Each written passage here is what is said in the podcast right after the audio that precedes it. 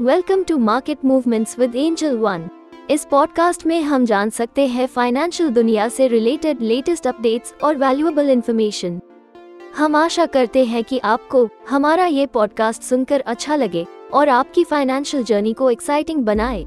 आज का टॉपिक है IT sector boom IT sector India की इकोनॉमी में एक मेजर कंट्रीब्यूटर है। जिसका एफ़ वाई में कंट्री की जीडीपी में 7.4 परसेंट कॉन्ट्रीब्यूशन रहा है। पर गुड न्यूज़ ये था कि Q2 FY24 में की आईटी कंपनीज़ ने 3 टू 10 परसेंट एवरेज इंक्रीज देखा था उनके नेट प्रॉफिट में। आज के इस एपिसोड में हम बात करेंगे आईटी सेक्टर के बूम के बारे में। चलिए जानते हैं कि इस समय इंडिया में आईटी सेक्टर के स्टॉक्स में इतनी तेज़ी क्यों है?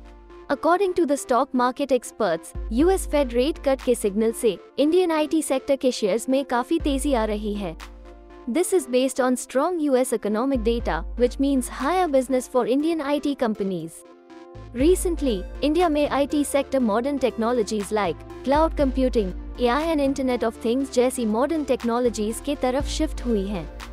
और इस मॉडर्न टेक्नोलॉजीज़ को अडेप्ट करने के लिए ये सेक्टर स्किल डेवलपमेंट में इन्वेस्ट कर रही है ताकि प्रोफेशनल स्किलफुल रहे। इंडियन गवर्नमेंट ने आईटी सेक्टर की ग्रोथ को सपोर्ट प्रोवाइड करने के लिए कुछ स्ट्रैटेजिक पॉलिसीज़ को इम्प्लीमेंट किया है, जिसमें टैक्स इंसेंटिव्स एंड सब्सिडीज का क्रूशियल सपोर्ट शामिल है, जिसका मेन मोटिव इन्वेस्टमेंट को इनकरेज करना इनोवेशन को प्रमोट करना एंड इंडियन आईटी कंपनीज़ की कम्पिटिटिवनेस को एनहांस करना है। एंड इससे गवर्नमेंट आईटी कंपनीज़ में इन्वेस्ट करने के लिए फॉरेन एंड डोमेस्टिक दोनों ही इन्वेस्टर्स को इनकरेज कर रही है।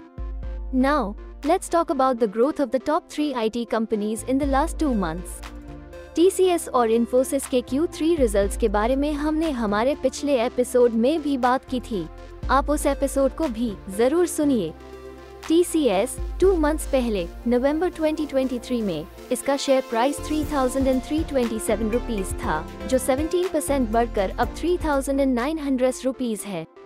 और वही अगर इन्फोसिस की बात करें तो नवंबर 2023 में शेयर प्राइस 1,361 था जो 20.57 परसेंट से बढ़कर अब 1,636 रुपीस है।